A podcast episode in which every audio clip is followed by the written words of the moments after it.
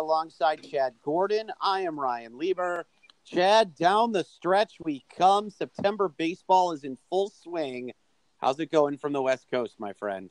It it's going well, and I got to tell you, with you know thinking about this this lineup, thinking about everything that's happened so far, all of the injuries that have happened, can you believe that this team is still on pace for 95 wins? Well, it's pretty incredible to think about that, considering, like you said, everything that has happened, and at times it looks like this team has been in a rut, but yet there they are, sitting yeah. with the top record in the National League. Uh, as you mentioned, on pace to win 95 games. So I think we're we're not witnessing something that uh, maybe is actually happening. Yeah. You know, when you actually watch a team and maybe we're just too involved at this and maybe we're watching it and we're we're so ingrainedly involved emotionally that we don't actually see how great they're actually playing. We're only watching it sometimes when they're not playing is great. But I guess mm. that's the uh, joy yeah. and the and the tension of being a fan at the same time. And that's a, that's a really good point. What I'm I'm trying to to keep you know tempered expectations, obviously, but this this feels like this has an opportunity to be a special season if you really think about all of the adversity and all the issues, all the injuries, all the poor signings, all, all, the you know the fluke issues that have happened, and it's still right now um, one of the one of the strongest teams we've seen, and and the fourth fourth year of uh, really competitive baseball in September. But before we get into, I have to ask you a question. So, went to a music festival this weekend. Went to KAABOO. Yeah. The highlights for me, I saw the Foo Fighters, Alice in Chains. It was rock heavy for me. I saw um, uh, Slash um, with his his other band, not with Guns N' Roses. I saw the legend Robert Plant. I was blown away by how good Imagine Dragons were live. It was a three day festival, and I used to go to Lolla every year, Lollapalooza in Chicago.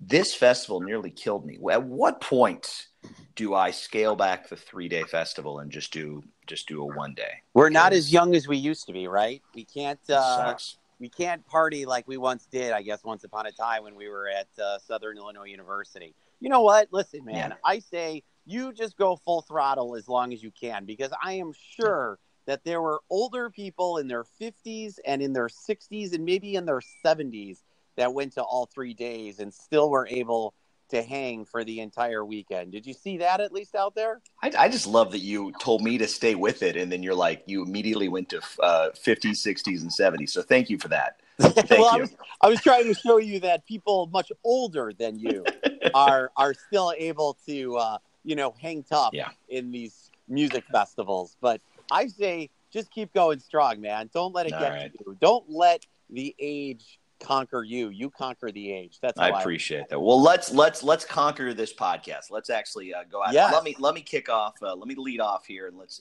And this is well, devastating real news. Quick, oh, before oh yes. we get to that, I just wanted yeah. to say real quick. I wanted to just mention Allie Cohen is going to be our guest on the podcast. Oh yeah. She is the weekend sports anchor at WKRC, the CBS affiliate in Cincinnati, Ohio. You can follow her at Alico32 uh, on Twitter. And then also, you know, we never really get a chance to mention this. You can follow me at Ryan Lieber75 on Twitter, and then they can follow you at Cubs underscore win at Cubs underscore win on Twitter. And you can give us any sort of comments or yeah. feedback on the podcast. We'd love to hear what you have to say. Um, and with that, I will hand it over to you in the first inning. Absolutely, and, and and this week we uh, we played around with some uh, some polls. Uh, we had some great uh, activity, and and uh, we had some uh, great comments on the polls we did on our Facebook page. So make sure you find us there as well. The Friendly Confines Cubs Facebook page on the Facebook. Well, let's kick off the first inning, leading off, and devastating news really to start the week. All the expectation, especially after what happened with Pedro Strop last week.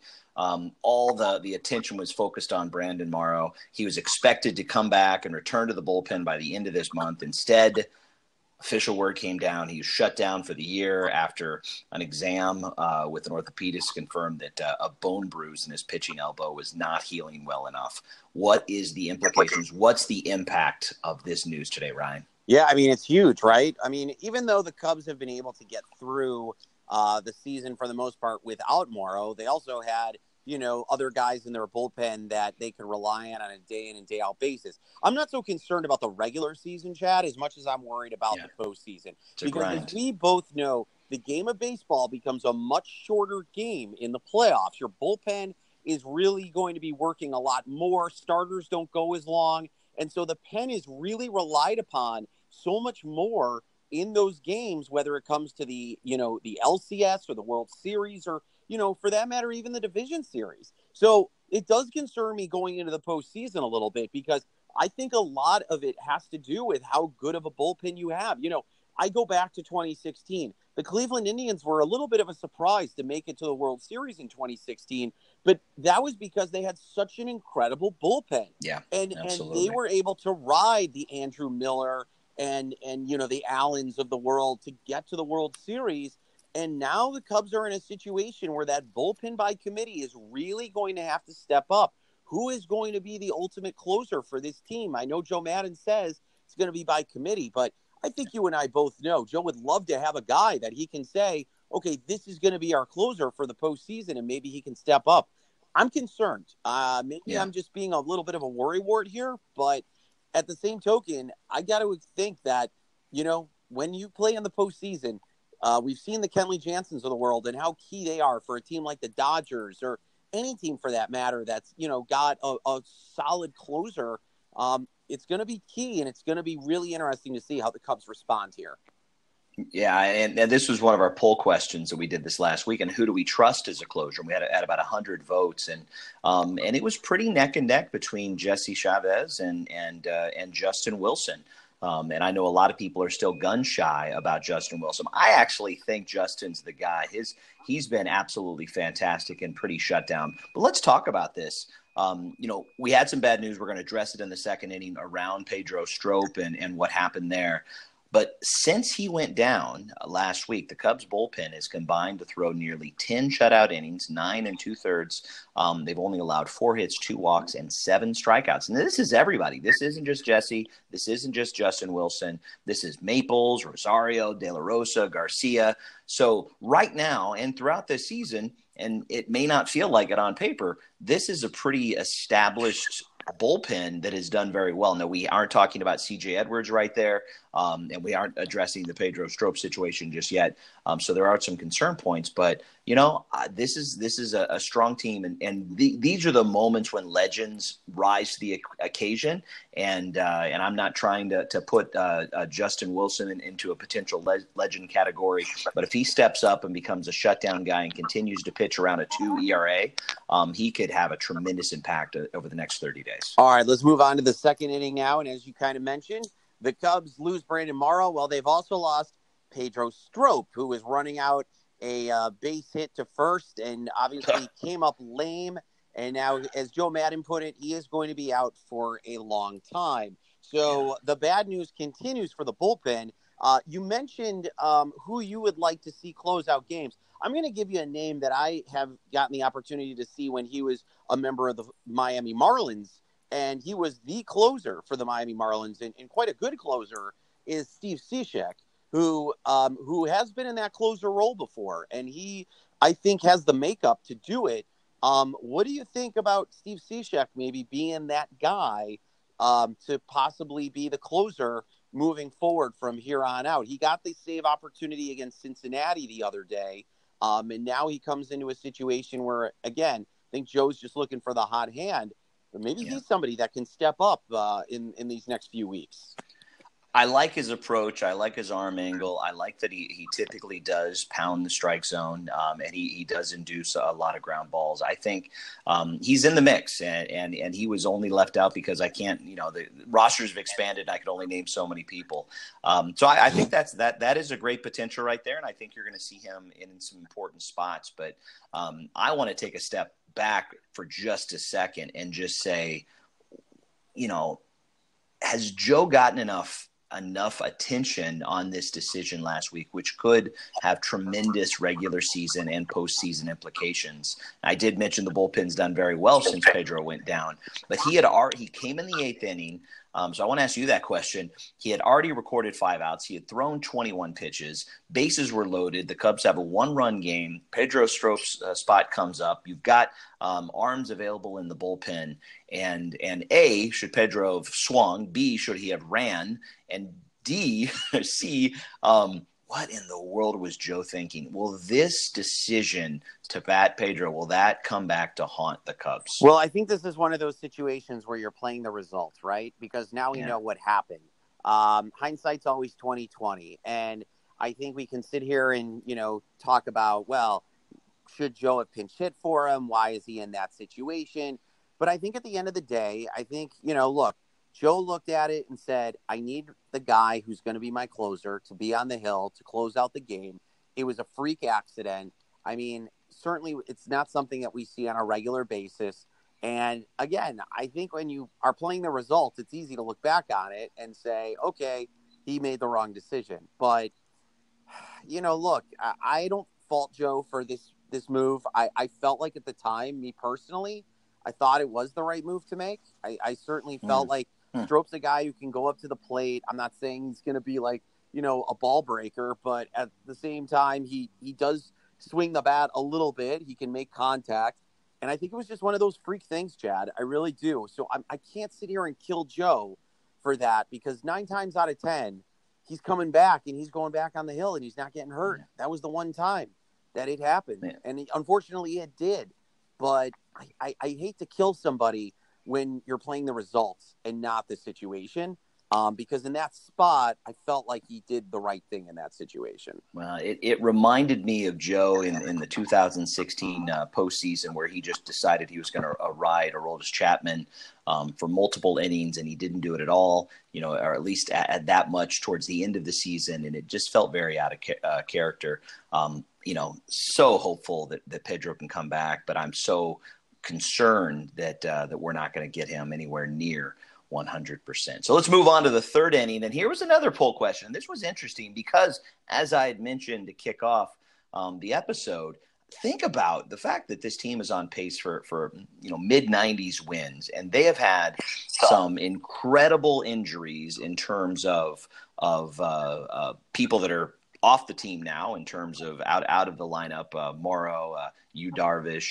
Um, now Pedro, um, they're hoping that he'll be able to come back. Schwarber's got a back issue. La Stella is day to day with a back issue.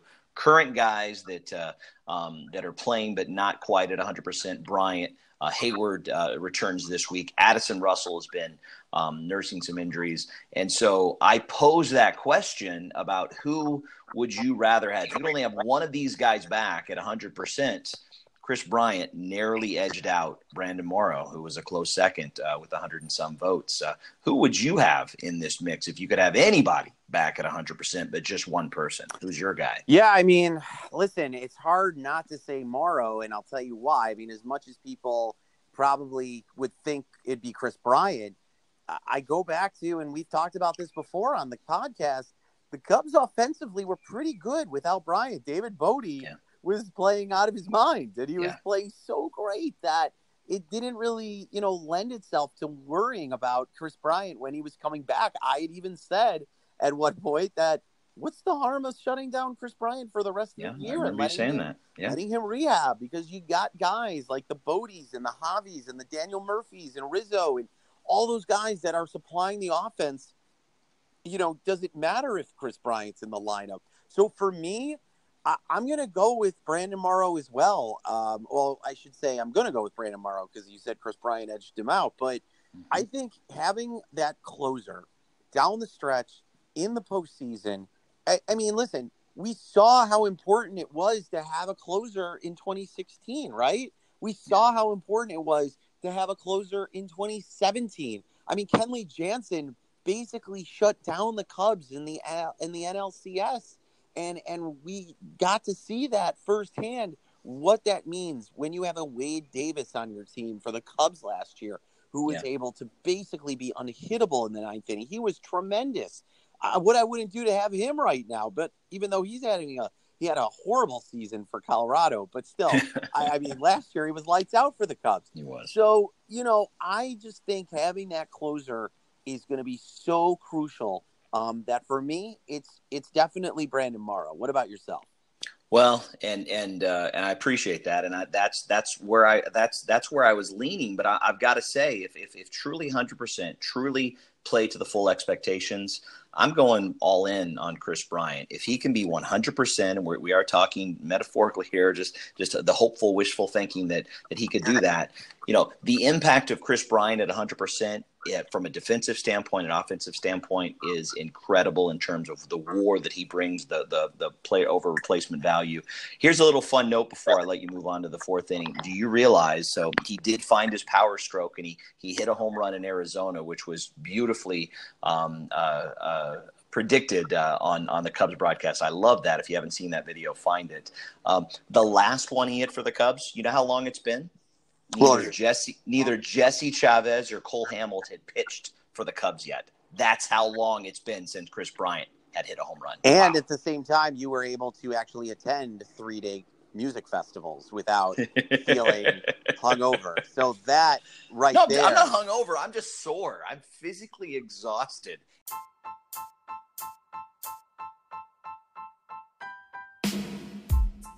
Now here on the friendly confines with Ryan Lieber and Chad Gordon. And Chad, the Cubs are going through a stretch now where they got 30 straight days of playing baseball. And I guess it's now trying to figure out if they're going to feel good down the stretch and not be that exhausted as they finish up the season. Yeah. The Arizona, yeah. the White Sox, and of course the Cardinals. So with that, do you feel comfortable and confident that this team is going to have enough left in the tank as they go down the season's end? This has been a theme, Ryan, for a while. We've been talking about this, and it was supposed to just be 23 straight games, was 23 straight days, and then weather just did not cooperate. And now at the end of this Arizona series, it will be 30 straight days without a, uh, a, a without a, a, day off for the Cubs. Do I feel confident? They've exceeded my expectations. I mean, the fact that they they remain in the lead, um, they actually picked up a game even at this point. The Brewers. I was when I think about about rest and you know they are in Arizona which really sets it up really well. That's where their spring training home is.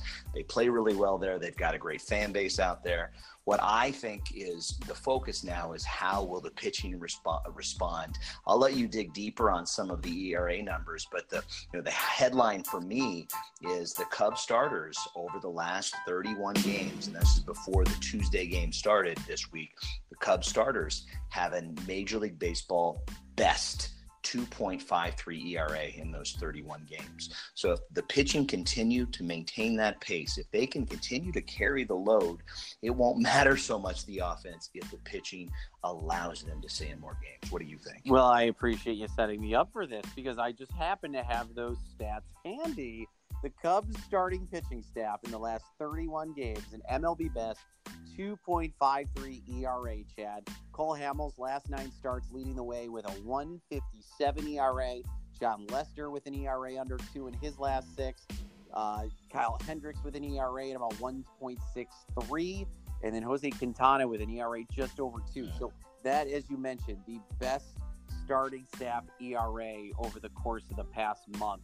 So the pitching has been stellar. We talked yeah. about the bullpen. They've looked good so far, so good. It's just offensively, it's been a little wonky here and there. Sometimes they look like world beaters. Other times they look like they put yeah. it all together. And to your point, you know, Arizona is a very big popular spot for a lot of Chicagoans who are transplants in the, you know, the West Coast. So this is a great chance for the Cubs to play in front of a, a pro Cubs crowd, probably a yeah. bigger Cubs crowd than it is Diamondbacks crowd at Chase Field. You know, as you mentioned, this is their spring training home, so certainly there's a lot of people that are out there um, from the Chicagoland area that are probably natives that now make their home um, in Arizona. And then, of course, you mentioned they've got the White Sox coming up this, you know, coming weekend, even though they're playing quote unquote a road game or a road series. You know, listen, they're still sleeping in their beds. They're yeah. still being able to have their normal routine as if they were going to a home game. They're just driving a little bit further to the south side yeah. as opposed to uh, to Wrigley Field. So you know, I think this, as you mentioned, this kind of you know wraps it up well for them, and I, I certainly think this works to their favor without a doubt. Yeah. Point that I want to talk about is is and very briefly is say I can't wait to hear the stories to find out. Did they go play golf? Did they do indoor skydiving? Did they all just take a nap on Thursday? What did they do? You know they're going to do something fun to stay loose because as you said you know the stretch run uh, is uh, is really picking up and uh, this is it. This is their opportunity to, to take that quick breather. So let's move on. Let's not give the listeners a chance for a breather. Move right on to the fifth inning. And this is an interesting one. Um, I'll just set the stage. You're a Cubs fan. Everybody's a Cubs fan that's listening to this, probably. And you saw Willson Contreras. Uh, when I saw this on Twitter, I thought this would be like a great softball team name or like a fantasy football team name, pimping doubles. he was he was the, the term pimping, pimping what he thought was a home run turns out wasn't a home run and he very nearly got thrown out at second base after admiring a ball that didn't he didn't quite get enough of it. The Twittersphere blew up. I'll let you talk about how Maddon and the rest of the team responded. But Ryan, what do you think? Was this overreaction or was this something that people should have been very I know the old school old guard of baseball fandom, they're very unhappy about this. What do you think? Was this an egregious error? Is this something that is uh, problematic? Is this a Willie problem? You know, listen, I, I think that this is something that he uh, probably looks back on and felt like he was in the heat of the moment. He probably was thinking, oh, I got all this one, and he didn't. And it would have been even a bigger problem if he had gotten thrown out in oh, second base. Oh, yes. Oh, yes. Thankfully, he did not. I don't really think he would have gotten a triple anyway.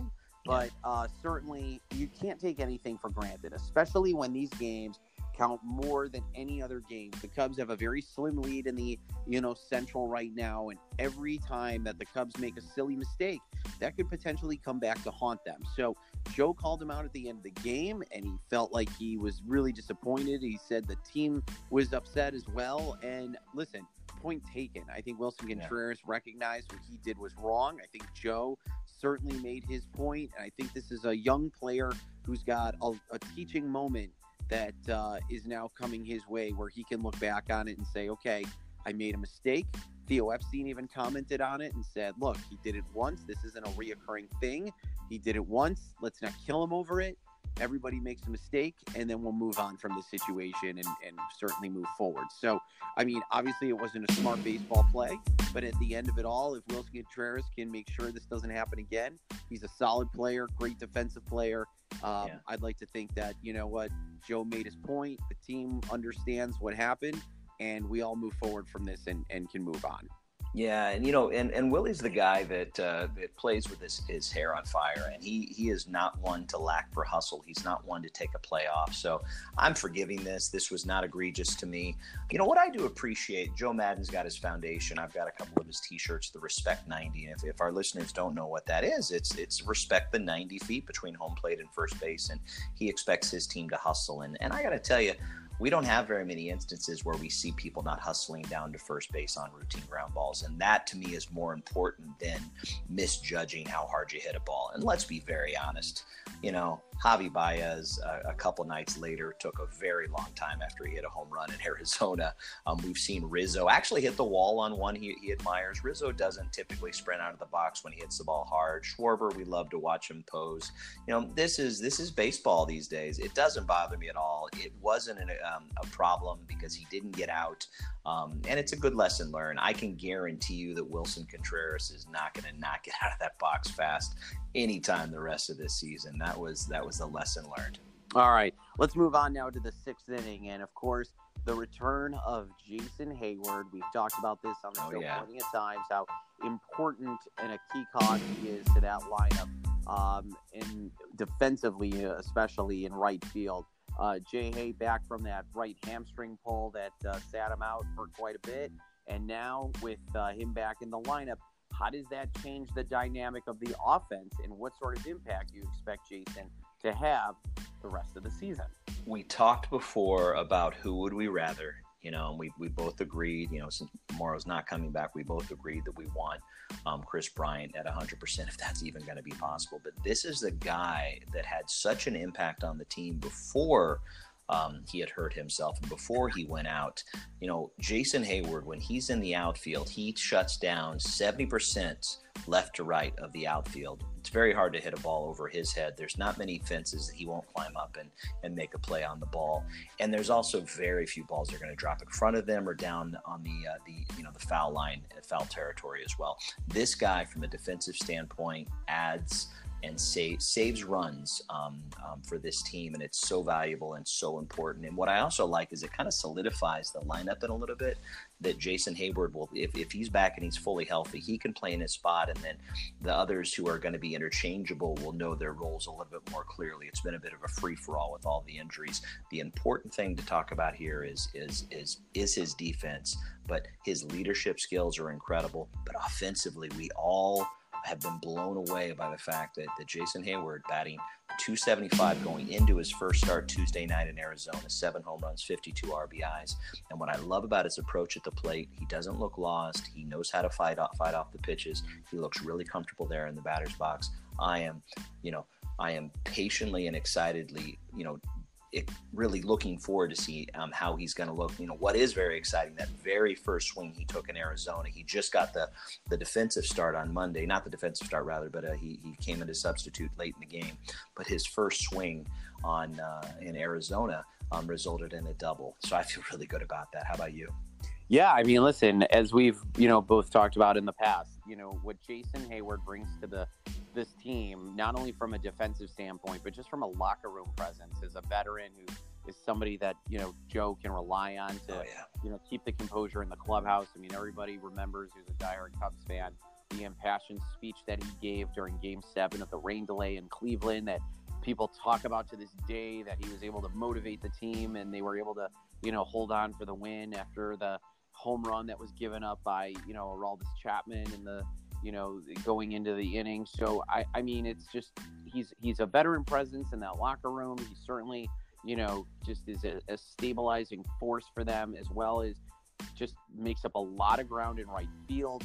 He and he saves a lot of you know defensive runs. I mean, look, this is a guy who he's got a cannon for an arm. He's able to you know throw runners out. He's able to you know play such great defense in right field that he he's he's definitely somebody that the Cubs missed at least uh, over the last few days, or excuse me, the few weeks that he was gone because um, you can tell that when he's in the lineup, I think the Cubs not only defensively but even a little bit offensively are are more rejuvenated with a guy like Jason Heyward in the lineup.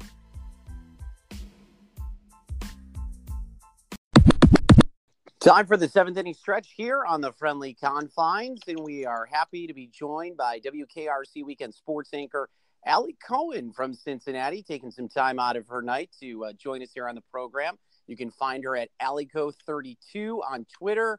Allie, welcome to the Friendly Confines with Chad and Ryan. How you doing? Thanks so much. It's, it's actually my weekend um, today. So, you know, everyone's normal weekend, Saturday, Sunday. But since like you said, I'm the weekend anchor. My weekend is actually today's my Sunday, so um, that's it's right. my weekend. What so what happening things awesome. go on yeah. in Cincinnati on a Monday and Tuesday that you're able to do? What what does that look like? It you mean if I have to? What do you mean? It's something big happens? Well, no, I just then, mean you got two days then, off. You're off on Mondays and Tuesdays. Like oh, like in exactly. the city, you're like, talking what's, about. What's what's the, oh, the usual routine um, for you when you're off on like, a Monday and Tuesday? Um, I well, I was in a I was in a a good um I traveled for a couple a good like month and a half where I just had things going on and I was doing something every single Monday, Tuesday weekend. Um, went to Wrigley for the first time a couple weeks ago, which was awesome. Padres were in town. Um, and one being uh, the game that I went to was actually it was i like a five four. The Cubs won the final, so it was actually not as bad of a game as I thought it was initially going to be. Um, and then sometimes I'll go home to Pittsburgh. Um, quick turnaround on a day like today, it was really exciting. I got um, the oil changed in my car. Uh, I went to yoga. Um, I just got into boxing. I, there's this uh, place that opened um, recently, a title boxing, um, a title boxing place, and I and I actually I love it. I mean, who doesn't love punching things? I guess right. I mean, you don't even know that you do until you start doing it. Um, and Cincinnati is such a, I mean, it's a big city, but it's also a small city. And so the owners of this place actually had been to one of our Bengals Nation tapings last year. They came when AJ McCarron, who was obviously not uh, on the team anymore, but they came when he was um, the guest because their daughters went to Alabama, or one of them still went there, so they came and they had had Bama jerseys on. And when I went in there, um, I was actually going to get someone gloves for a birthday gift, and I wanted to try it anyway. And they said, and they I saw them, and they they knew I was, and uh, and it was um yeah, small small world here. So that's my new thing, boxing. Um, but I wish that I could just cover up everyone, blindfold everyone while I do it because you know you think you're tough until you until you try boxing, and then you're like, oh, I punch like a girl. No offense to girls, because I am one, and there are a lot of girls who are beasts and punch like guys and boxers, but I'm not one of them. So um, yeah, that's what I did today. Yoga. Went back to All yoga today. That's that's good stuff. I I was uh, at the gym earlier, and we do kind of like a my gym is called Nine Rounds, where you go to nine separate rounds, and same thing. Like kind of we hit the heavy bags, and we have trainers in there too, and then I show off, you know, how unathletic I am.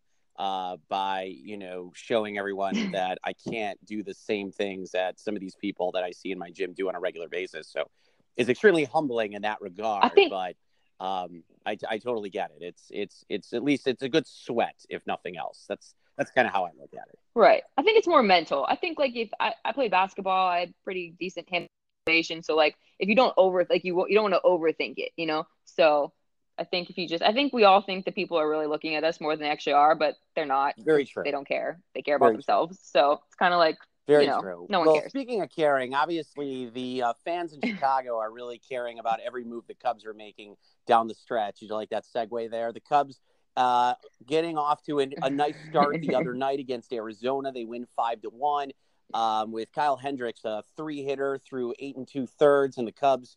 Uh, Playing basically a home game in Arizona, so many Chicagoans moving to the Arizona area. So it's kind of nice to see a lot of Cub fans in the crowd the other night. But the big news of the day, Allie, is the fact that Brandon Morrow, the Cubs closer, who's been out for quite some time, was trying to get back, and now he's going to be out for the season. Um, the Cubs also lost Pedro Strop earlier in the week, so now it's going to be a bullpen by committee. And knowing that baseball becomes a much shorter game once the postseason starts, how much of an effect do you think that can have on the Cubs as they go into the postseason against some of these teams like the Dodgers or the Brewers or the Cardinals, for that matter? Yeah, that's the thing. I mean, you look at the you look at bullpens and you look at even with you know closer contracts. You know, it gets it gets kind of iffy with you know pitcher contracts and big contracts for pitchers. Obviously, look at Homer Bailey, for example, club owes him twenty one million dollars, and he's not having a yeah he did not have the season that he wanted to have. Um, but when you look at closers, especially at this time, the the rope is so short for starting pitchers. But I mean, when you look at teams like the Dodgers and the Cubs, I mean, they have pitching that you hope is going to go at least at least six innings. So um, I'm sure that you know better than me. But even with Chapman's last, mean, Chapman was on the Reds now. Obviously, he's on the Yankees. With his, his last deal, set a record with, um, I believe he set the record for a, a contract for a reliever. So I mean, just the numbers in itself show you how important that is. And when you go down, um, you know, you want your best guy with his best stuff out there. And you know, when you don't have that down the season, that's why every team, every sport, I think everyone talks about staying healthy is how you get far in the postseason. I mean, for baseball, it's obviously getting hot at the right time. The Dodgers are are getting hot at the right time. Obviously, there's a, I think that I think that this last like weekend, obviously there's two weeks left. This last week and a half is going to be pretty big, um, because if you got hot the last two weeks, um, you know, obviously that there are a lot of the NL is, is pretty close. Um, NL Central is close. You have the Dodgers, Rockies, obviously. Um, but I think that that's that's huge. I mean, I think that, like I said, you probably well, I'm sure you watch this this Cubs team way more than I have. I watch them when they play the Reds and you know when they're on when they're on TV nationally. But um, that's a big hit. You know, you want your guy in there, and obviously they had to adjust without him for a little while, so I think that helps. But then you have your set. You know, it's it's a mental thing too. Um, and it's interesting because the Reds have kind of shuffled around their bullpen guys and their starter guys. Obviously, they have Raisel Iglesias as their closer, and he's been pretty consistent. Um, he's the guy they want to go to. But even tonight, um, in in Milwaukee, they have Michael Lorenzen starting tonight, and uh, it's his first start of the season. But they he was injured in the beginning of the season. They put him in the bullpen, and um, their their rotation just isn't what they. It was good for a little while in July, June, July, and they, they kind of had a rhythm. And then it just kind of went. Homer Bailey came back, and not because it wasn't because of him, but um, you know he he came back all right. Then he struggled a little bit, and they couldn't find that five man rotation. They were with the six man rotation for a minute, and then they took. I mean, they have Sal Romano. They put him in the bullpen. They they're inserting, you know, Cody Reed back into the rotation, and obviously the Reds don't have, you know, they're not playing for anything this season, so they're trying to get guys out there who who they want to see what they can do for for next season. But um, you know, it's interesting how you shuffle guys around and even this season watching, you know, with the with Tampa Bay, watching how they how they um kind of reversed the I think they were, were I'm not sure you if you might want to chime in here, but I think they were the first team to ever they they they started with their with their closer and worked backwards. So it was kind of like a and it didn't work for very long, but um I think the way that baseball um is managed now, especially in the postseason, you know, it's tough when you don't have the guy you want to go to because every single at bat is gonna is gonna count, and that's really when the you know they talk about managers and players and who you bring in as managers, and sometimes different voices make make different uh you know have different impacts and effects. You look at coming in obviously with the Cardinals, you know they're playing you know ten plus five or whatever 11, 12 games over 500 with him taking over from Matheny. But I mean, it's really about the players. But then when you look at the postseason, you know, I think that's that's when it really comes down to man. I mean, not to take not to take anything away from managers, but you know, every every single move you make matters. Um, so yeah, it's a hit. It's it's a hit. But I guess the saving the silver lining is that they they have kind of had to figure out how to deal with him without him for for a little while. And Chavez, I think he wound up being you know kind of maybe better than they maybe initially thought he was going to be. Or I mean, you could probably tell me better than that. I mean, obviously they, they got him and they thought he was going to be good, but um, I don't know what the, expect, the expectations for him coming in were. They, I mean, obviously they got him, but um, did he exceed expectations? Yeah, I mean, I think that think? they're, you know, right now these guys are holding down the fort pretty well. I mean, Steve Cishek's on the team, Randy Rosario, Justin Wilson, who's actually been really good this year. Um, so I mean, listen, between you and I, I, I don't know how confident I feel with this team. I really got to be honest. I mean, let me ask you this. If you were to look at a team in the NL other than the Cubs that scares you, is it the Dodgers more or is it the Brewers, would you say? That's tough. I mean, you want that's tough. I want to say the Dodgers because you look at their pitching, it's just been it's just been more consistent and I think that their their margin uh you know of of error lies more in their offense than in. I mean, their their pitching has been pretty consistent um, throughout the whole season. Milwaukee had a had a crappy August, I think, um, pitching. So maybe might, they've had a pretty good September so far. But um, I want to say the Dodgers because uh, it just really it's it's so tough though because it's really whoever whoever gets hot like now. I mean, you they both both teams. Um, you know, obviously the Brewers made a made a bunch of moves um, because they they saw what was going on with the Central. So you see the Brewers making moves, the Cubs making moves, um, and bringing guys in. And you know, is it enough to to come out of of the NL? I think it just comes down to pitching and and who's pitching is is gonna hold on the. Obviously, with you guys, it's it kind of stinks because your pitching has been you know pretty consistent, but you look at your offense, and that's where, um, you know, you want to make obviously you know there's some questions in, in your bullpen, but bringing Hamels in was big, and uh, you know, getting Daniel Murphy that was almost like a steal. Uh, you know, you read these articles and and guys are on the league. I don't even understand how how all these teams passed on him. Like, how was he even available? Um, so I think that I go with the Dodgers. Um, all right, we're talking Dodgers. with Allie Cohen of WKRC in Cincinnati. You can find her at AllieCo32 on Twitter. She's a great My follow basketball on there. number. Um, all right, I'm gonna end with this. I'm gonna put you on the spot. I want you to tell me a good joke because you seem to know jokes. Oh no! Give me one good joke to, to go out on. No. Oh my god, this is the worst. I was now you're making like my hands are clammy. I know you can do this. I know you Crap. can do this. Finish strong. Give me a good no, joke. No, I thought you were gonna for our listeners to. uh A good joke. I don't. No, see this. You can't do this to me because this is gonna. This isn't how I wanted to end it. Can I tell the story? Oh, I thought. Can we talk about postseason? Can I tell you my my favorite postseason memory? All right, baseball? tell me a quick postseason memory. That's not as. That's not as fun. Uh, in 2013, and we were talking about this the other day actually, um, with the with the wild card game and, and how it cha- how it's changed the game for I think fans. And um, I was at the game. I was working, I think in Steubenville at the time. I worked for the Pirates before that, but um, in 2013, when the Pirates were playing the Reds in the wild card game, um, and the entire at PNC Park, like I mean, it was 40,000 plus fans packed, you know, whatever it was, and and Cueto was out on the mound, and the entire ballpark just started chanting Cueto, Cueto, and he dropped and he dropped the ball. I mean, I'm sure every single baseball fan remembers that, but um, just postseason baseball and adding the wild card game. People who say baseball's bo- like even even this week, I mean, you have the every single one of these games in every single series um, in these tight divisions are, are making a difference. You look at magic numbers, and the magic numbers are not for most teams are are you know more than are seven or ten or eleven um, because it's just so tight. Um, so that's my favorite. I did you like how I kind of like well, you pulled in Pittsburgh. Yeah. I know how much you love Pittsburgh, so I think that's perfect. Well, I'm from. It's my home. Yes. it's my hometown. It's my hometown. So it's not like I'm like a random, you know, Pittsburgh totally lover. But I was born. I was born and raised there. But I, um, so PNC Park is my favorite. I was at the. Uh, I went to AT and T.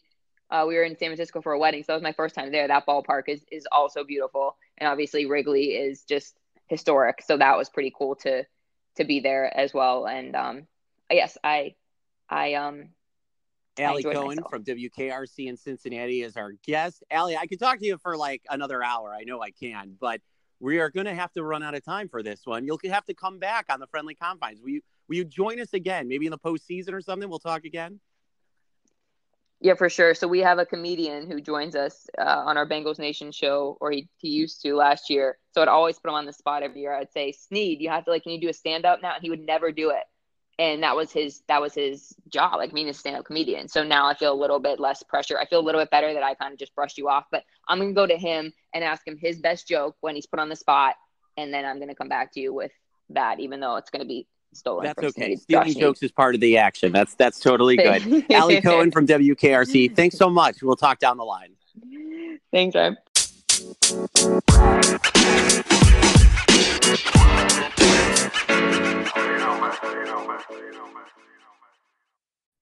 Eighth inning now here on the friendly confines. Our thanks to Allie Cohen from WKRC, the CBS affiliate in Cincinnati. Uh, she's now a friend of the program, Chad. So yes. we certainly have to have her back.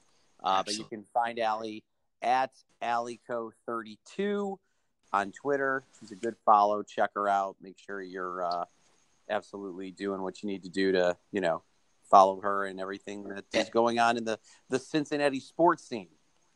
And Ryan, we talked about it before, but uh, definitely, if you haven't already, everybody uh, find Ryan Lieber seventy five. That is at Ryan Lieber seventy five to find Ryan on Twitter. You can search for me on Google. Just search for the Friendly Confines Cubs podcast on Twitter, and also Friendly Confines Cubs podcast Facebook page as well.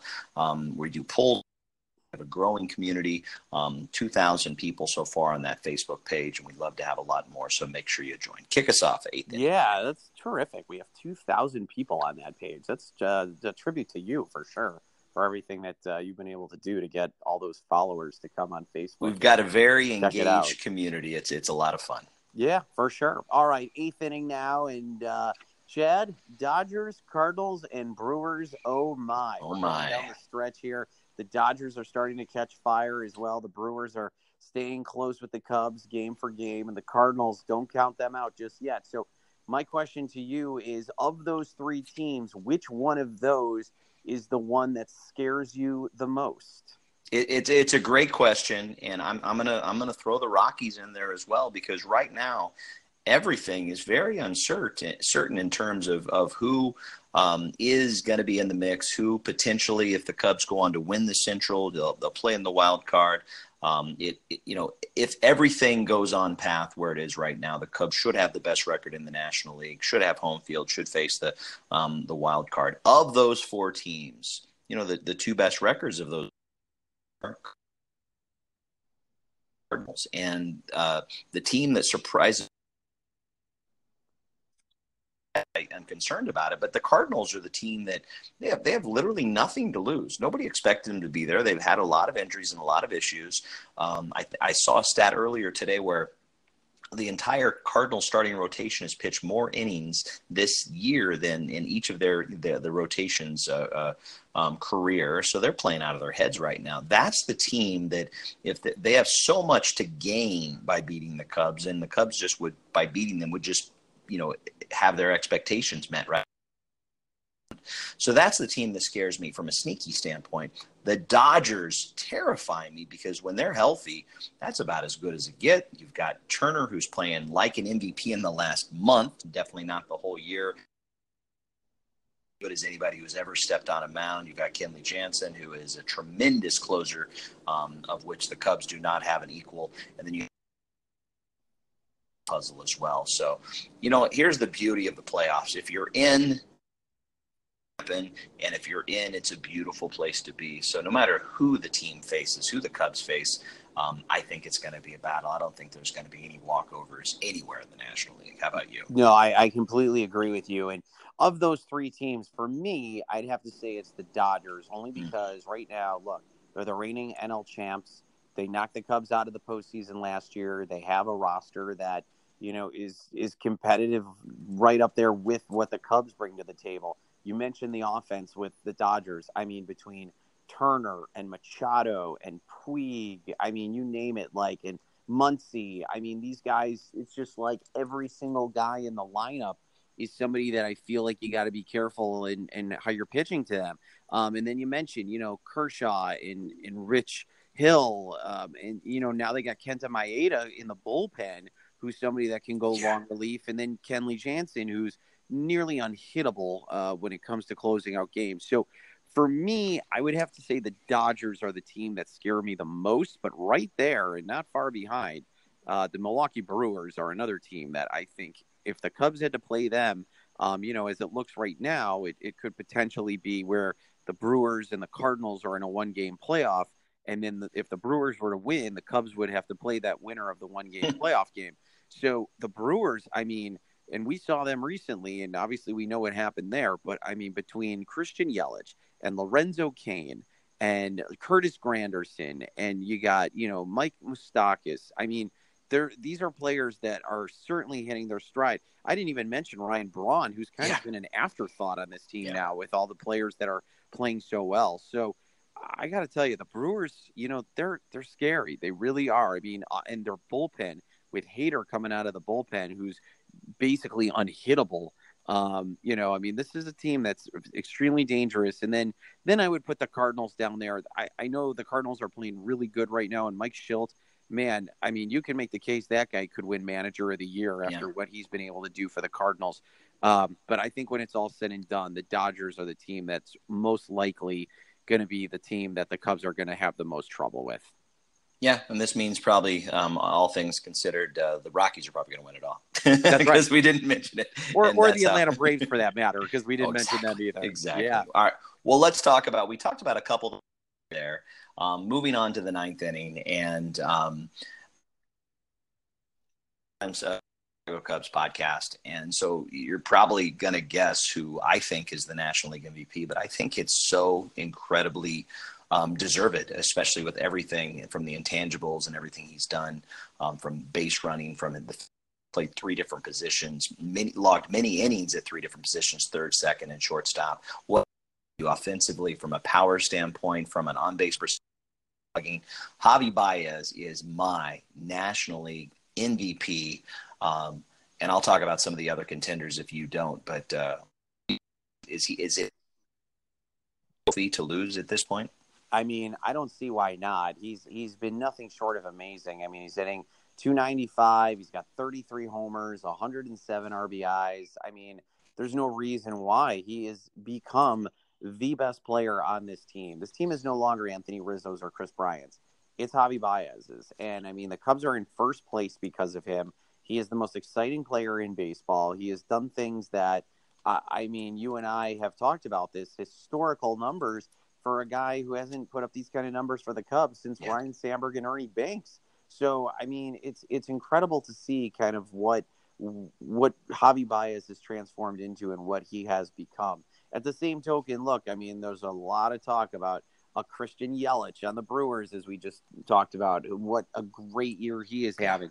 And then, you know, we mentioned the the Paul Goldschmidts of the Arizona Diamondbacks or the Trevor Stories and the Nolan Arenados of the Colorado Rockies. And, you know, even Matt Carpenter of the Cardinals is somebody that's getting some consideration. Freddie Freeman of the Atlanta Braves, another guy that's having a, a remarkable year uh, for someone his age and just a remarkable year in general. So, I mean, again, I would give it to Javy, but you know, sometimes these voters they get weird and they just I don't know, they assign things to players about certain things and the war and all that stuff. And I mean, I, I hope that at the end of the day, and I would like to think that the voters are going to get it right, that Javy would be the right person to get this uh, award. But you know, I don't, I don't run anything past these writers to think that maybe it's Christian Yelich. But for my money, I think right now it's between Yelich and Javy. I think those are the two that are ultimately going to be considered for the award. But I think when it's all said and done, yeah. I mean, Javy's got overall better numbers. He really does. I mean, Yelich has a better average, but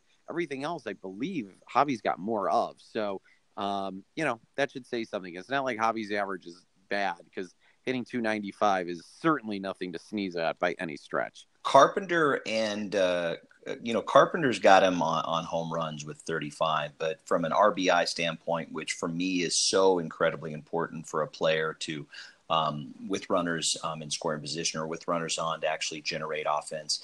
You know, if, if we just said top four is probably Christian Yelich. I'm going to put Matt Carpenter in there out of respect to Cardinal fans that, that do follow this show. Javy Baez and, and Paul Goldschmidt. Javy Baez and Paul Goldschmidt going into the Arizona series are both at 5.8 wars, where Christian Yelich is at a 5.7. Matt Carpenter is just at five. We're not going to go into a deep dive in all those different pieces. What I'm going to say is that is really, truly um, there's a lot of focus there on the offensive numbers. And yes, defensive run saves are a big piece of that as well. But what Javy Baez has been able to do, he does to do from a standpoint of when there's a, a runner trying to steal a base on him, whether he's at second or third defensively, what he can do with his glove and the versatility to positions in the field and play it so well nobody is i've never seen anybody have this sort of versatility and have the offensive numbers he's had um, and uh, and and have two triple crown of the two of the three. So javy baez definitely has my pick and uh, it's going to be exciting to see how this uh, and the offensive numbers really shape up. But for a, for a for a player like javy who's been able to do what he's been able to do he's been the glue of this very injured and and team in the Chicago Cubs, that has to apply to that V of the most valuable. He has been most valuable to this team um, in order for this Cubs team to be on pace for 95 wins. I, I agree with you, and no doubt everything you're saying makes sense. It's, I suppose, just a matter of if the voters are thinking in that regard, and I think yeah. sometimes they do, and uh, but you know, it just depends on what they're looking for this year when it comes to that MVP race. All right, that is going to wrap things up for this edition of the Friendly Confines. Fun show. Fun show today. A lot of fun. I want to thank Allie Cohen for uh, taking the time to chat with us, and hopefully she'll be back another time on the program. Chad, always great to catch up with you. Certainly, we hope the next time we talk to you, the Cubs will be still sitting pretty in first place with maybe an even more comfortable lead and just ever so closer to clinching that division title. Have a good one, everybody. We'll talk to you soon. See you at the ballpark, everyone.